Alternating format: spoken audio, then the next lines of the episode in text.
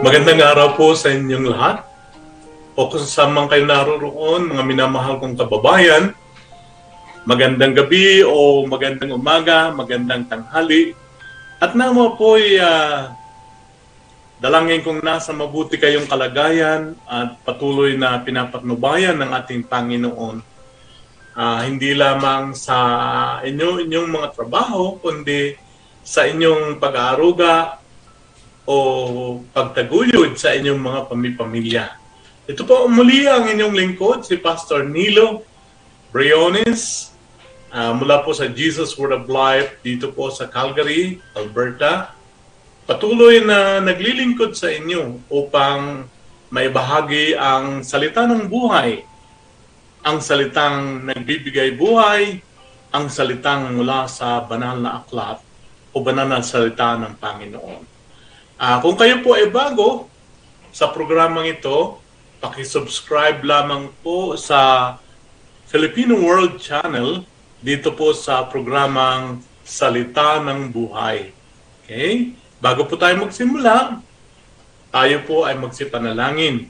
Aanyayahan ko po kayo sa inyong mga tasahanan o sama kayo naroon sa isang maikling panalangin. Panginoon naming Diyos, maraming salamat dahil kayo po ang tunay naming gabay sa buhay. Salamat po ng marami sa pagsubaybay ninyo sa araw-araw naming mga gawain, araw-araw na buhay. Tama po kami naroroon. Patuloy naming dalangin pagpalain nyo ang aming mga pamilya. At kung kami man ay uh, mayroong hindi magandang karamdaman, ang inyong lingkod ay inuunat ang kanyang kamay upang uh, isakatuparan ang sinabi niyong uh, you shall lay hands on the sick and they shall recover. Okay? At sa ngalan ng Panginoong Isus, uh, atin pong pinaniniwalaan yan na nama po'y napagaling kayo at patuloy na pinapagaling ng Panginoong Diyos. Binibigyan ng kalakasan at uh, iniiwas, inilalayo sa anumang mga karamdaman. Salamat po sa Panginoon. Pang aming dalangin ang ating dalangin sa ngalang banal ni Hesus Kristo, ating Panginoon tagapagligtas. Ang topic po na ating uh, uh, pag-aaralan uh, ay tungkol po sa uh, isang uh, magandang uh, pangyayari sa Mateo, aklat ni San Mateo, doon po sa ikadalawampung kabanata, chapter 20, uh, mula po sa talatang dalawampu hanggang sa dalawamput walo. Okay? Matthew 28, 20, verse 20 hanggang 28. Okay? Sa magandang balita Biblia, akin pong binabasa ang ating uh, uh, assets ngayon. Okay? So, mula po sa verse 20, lumapit kay Jesus ang asawa ni Zebedeo kasama ang dalawa niyang anak na lalaki. Lumuhod siya sa harapan ni Jesus upang sabihin ang kanyang kahilingan. Ano ang gusto mo? Tanong ni Jesus. Sumagot siya, kapag nagahari na po kayo, Paupuin ninyo sa inyong tabi ang dalawa kong anak, isa sa kanan at isa sa kaliwa. Hindi ninyo nalalaman ang inyong inihingi. Sabi ni Jesus sa kanila, Kaya ba ninyong tiisin ang hirap na malapit ko ng danasin? Opo, tugon nila. At sinabi ni Jesus, Daranasin nga ninyo ang hirap na titiisin ko Ngunit wala sa akin ang papasya kung sino ang maupo sa aking kanan at sa aking kaliwa. Ang mga upuang iyo'y para sa pinaglalaanan ng aking ama. So ito po ang background ng ating pag-aaral. Uh, yung pong ina ni James and John sa Tagalog po ay Santiago at Juan ay lumuhod po sa harapan ni Jesus. Okay? Sila pong dalawa, yung si uh, Santiago at Juan, ay mga alagad ni Jesus. Okay, nung siya ay nasa lupa. Nandito sa mundong ito. At tinanong nga sila ni Jesus. Ah, tinanong niya ang ina, ano ang gusto mo? At ang sabing pong sagot ng ina ay, kapag naghahari na raw po si Jesus, ay uh, lubin niyang paupuin sa kanyang tabi ang dalawang anak, isa sa kanan at isa sa kaliwa. Hindi ka agad napasagot ng oo si Jesus. At uh, kung titingnan natin bakit kinakailangan ang ina ang uh, maglapit o ang siyang uh, dumulog upang sabihin ng kahilingan. Marahil po dahil sa kabaitan ni Jesus, sa kahit na konting panahon na ipinagsama niya sa kanyang mga alagad, ay nakikita na mamalas at naipamamalita ang kanyang kabutihan, kabaitan, ang kanyang habag, ang kanyang pagtulong sa mga nangailangan, ang kanyang paglilingkod sa mga taong ina- inaalihan ng masamang espiritu, mga taong may karamdaman, at uh, ito'y sinamahan pa ng mga himala. Dahil dito, ang ina mismo ang lumuhod sa harapan ni Jesus. Maaring sa kanilang pag-aakala ay uh, mapapahinuhod o uh, mabibigyan ng katuparan ang kanilang kahilingan dahil ina ang lumalapit. Pero ang sabi po ni Jesus at uh, naging honest po ang Panginoon na uh, mababata niyo ba, matitiis niyo ba ang hirap na daranasin ko? Okay? At ang sagot ng dalawa, opo. Kumbaga, kakayanin po namin yun Talagang sinabi ni Jesus na talagang daranasin ninyo ang pagpapatao, paghihirap. Okay? Dahil nga sa kanilang pagsunod kay Jesus, daranasin niya. Okay? Kasama ito sa mga nangyayari sa mga mananampalataya ang pagdurusa uh, kasi po ito isang paraan upang subukin ang ating pananampalataya kung tayo po ay magmamahal, maglilingkod, kahit na nagdaranas tayo ng ganyang kahirapan. Of course, hindi naman po tayo iiwan ng Panginoon sa pamagitan ng Espiritu ng kapangyarihan ng banal na Espiritu. Yun na siyang tumutulong, hindi lamang sa panalangin natin, kundi sa mga pamamaraan ng buhay. So sa madaling sabi, hindi po uh, granted ang request dahil po ang sabi ni Jesus, hindi ninyo nalalaman ang inyong hinihingi. Huh? Uh, ang sabi niya, daranasin nga ninyo ang hirap na titiisin ko. Ngunit wala sa akin, wala sa akin ang pagpapasya kung sino ang maupo sa aking kanan at sa aking kaliwa. Ang mga upuang iyo'y para sa pinaglalaanan ng aking ama. So may nakalaan na pong uupo doon. So ang aral po natin dito is lalong uh, pinalawig, lalong pinaglinaw sa mga susunod na mga talata. Sa verse 24 hanggang verse 28, ang sabi ni Jesus, kay uh, bago po si Jesus, nang marinig ito ng sampung alagad, nandun po ang mga kapwa-alagad nila, nagalit sila sa magkapatid. Dahil dito, pinalapit ni Jesus ang kanyang mga alagad at sinabi sa kanila, Alam ninyo na ang mga pinuno ng mga hintil ay tinataas ang kanilang sarili bilang mga Panginoon sa kanila at ang kagustuhan ng mga nasa kapangyarihan ang siyang nasusunod. Hindi ganyan ang dapat na mangyari o hindi ganyan ang dapat umiral. Okay?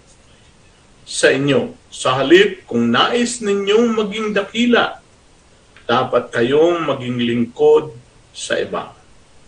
At kung sino man sa alipin, kung sino man sa inyo ang nagnanais maging una, ay dapat maging alipin ninyo. Sapagkat maging ang anak ng tao ay naparito hindi upang paglingkuran, kundi upang maglingkod at ialay ang kanyang buhay sa ikatutubos ng marami.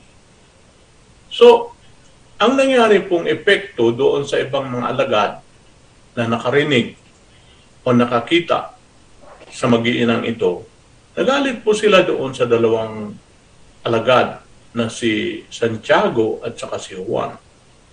At dahil dito, pinalapit ni Jesus ang kanyang mga alagad. At sinabi sa kanila, alam ninyo na ang mga pinuno ng mga hintil, sino po ba ang mga hintil na ito? Sila po yung mga hindi Hudyo. Kasama na po tayo doon. Tayo po ay mga hintil. Okay? Ang kalakaran daw po, itinataas ang kanilang sarili bilang mga Panginoon sa kanila. Yung pong mga pinuno, yung mga naatasang nahirang na maging pinuno, uh, maaring sa komunidad, maaring sa bayan, sa barangay, sa uh, anumang klaseng institusyon, okay? Yung mga nahirang daw pong pinuno ay itinataas, pinaglilingkuran, at dinadakila. Okay? Pero sabi niya, hindi ganyan ang dapat umiral sa inyo. Sa kung gusto niyo maging dakila, dapat kayong maging lingkod sa iba. Tandaan po natin to. If you want to be great, if you desire to be great, be a servant to others. Ibig sabihin, ang qualification po ng pagiging pinuno, pagiging leader, uh, ma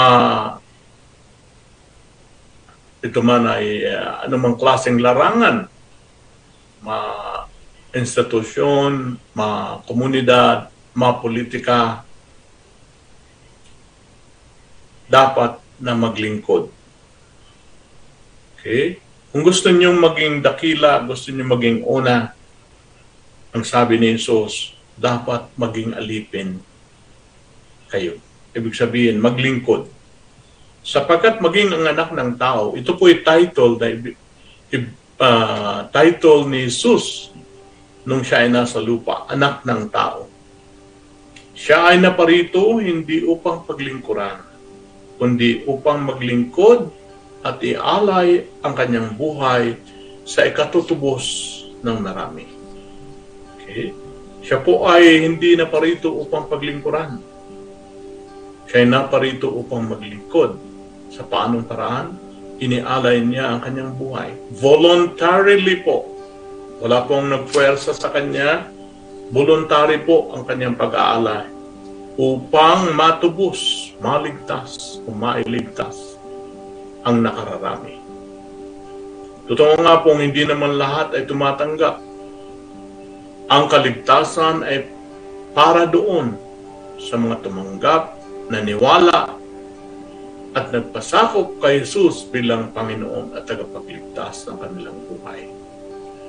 So, pansinin po natin to tungkol po sa pagkahirang ng sinumang tao kung ikaw ay nahirang na isang uh, opisyal sa gobyerno, nahirang na uh, isang uh, public servant, ito po ay isang napakadakilang panawagan. At sa pagkahirang pong ito, huwag natin kaliligtaan alalahanin natin ang sinabi ni Jesus. Kung gusto niyo maging dakila, maglingkod kayo. Kung gusto niyo maging una, dapat maging alipin kayo. Alipin hindi nakatanikala, kundi alipin na may kalayaang maglingkod para sa kanyang bayan, para sa kapakanan ng kapwa, at para sa ikabubuti ng sinumang nangangailangan.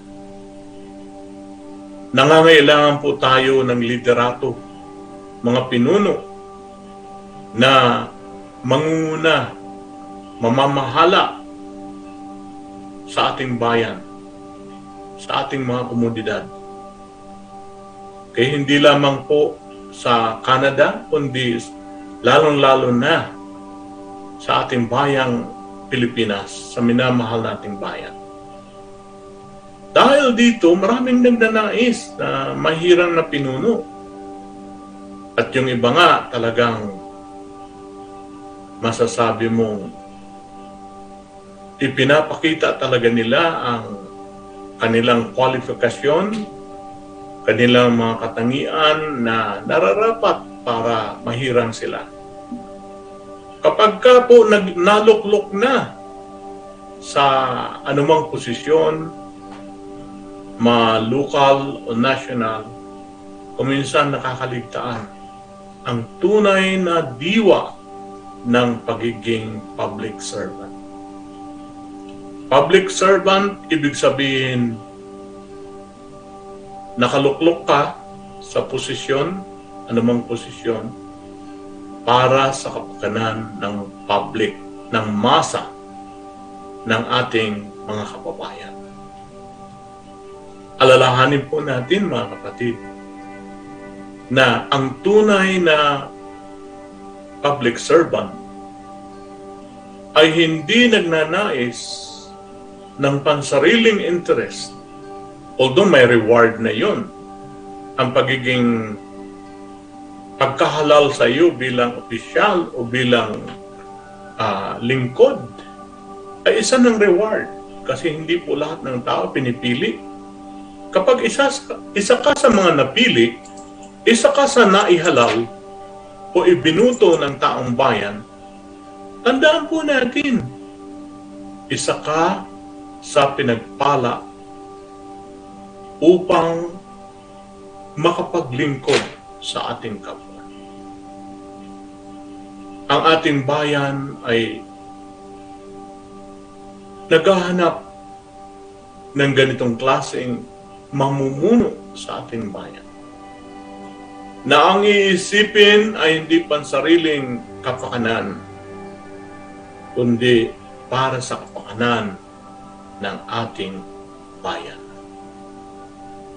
Hindi po ako namumulitika, wala po akong ini-endorso.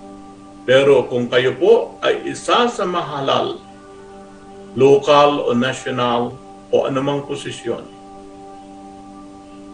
mayroon po kayong privilege na maglingkod, mayroon kayong privilege na magkaroon ng influence because of your power and authority, mayroon po kayong authority na magiging bahagi doon sa mga taong matutulungan mo. Okay? You will be a great influence to your constituents sa mga taong pinamamahalaan mo. So, paulit-ulit ko pong sinasabi sa inyo ang tunay na diwa ng pagiging public servant ay yung unahin mo ang kapakanan ng kapwa. Unahin mo kaysa iyong sarili ang interest ng nakararami, lalo't para sa kapakanan ng bayan. Kung minsan nga sa paglilingkod, may mga sakripisyo tayong ibibigay. Pero ang mga sakripisyong ito ay nakikita ng Panginoon. Ang isang tunay na lingkod, na servant, servant leader, ay talagang pagpapalain ng Panginoon. Protection, kalakasan, talino, ang mga ito ay ibinibigay ng Panginoon, wealth and honor. Maaring hindi ka maging super yaman, pero hindi ka magkukulang because the Lord will be your provider. Okay? Hindi lamang yon, iingatan ka ng Panginoon upang maisakatuparan mo ang kalooban ng Diyos. So, ipanalangin natin ang mga darating na mga events, lalo na po ang nalalapit na eleksyon, halalan 2022. Okay? Doon po natin makikita at malalaman kung sino po ang ating ibubuto. At tandaan po natin, uh, naway iparealize sa atin ng Panginoon, tayo mga bumubuto, na karapatan nating bumuto at hindi lamang yon, karapatan nating piliin ang nararapat. Bigyan tayo ng wisdom ng Panginoon kung sino nga ba talaga. At uh, dalangin ko na yun naman pong nasa hanay ng uh, pagiging leader,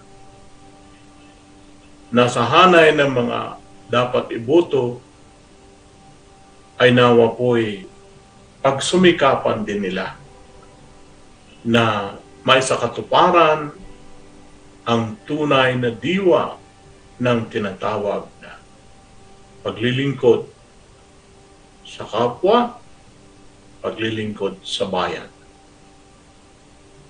Hindi lamang po bayan ang tinutukoy ko rito.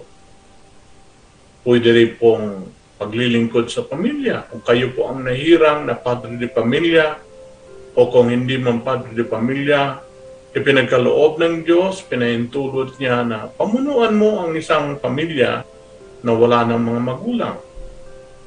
Yan po ay isa ring pagiging lingkod na hindi pan sariling kapakanan ang hinahanap mo, kundi maitaguyod mo ang pamilyang ipin, ipinagkatiwala sa iyo ng Panginoon.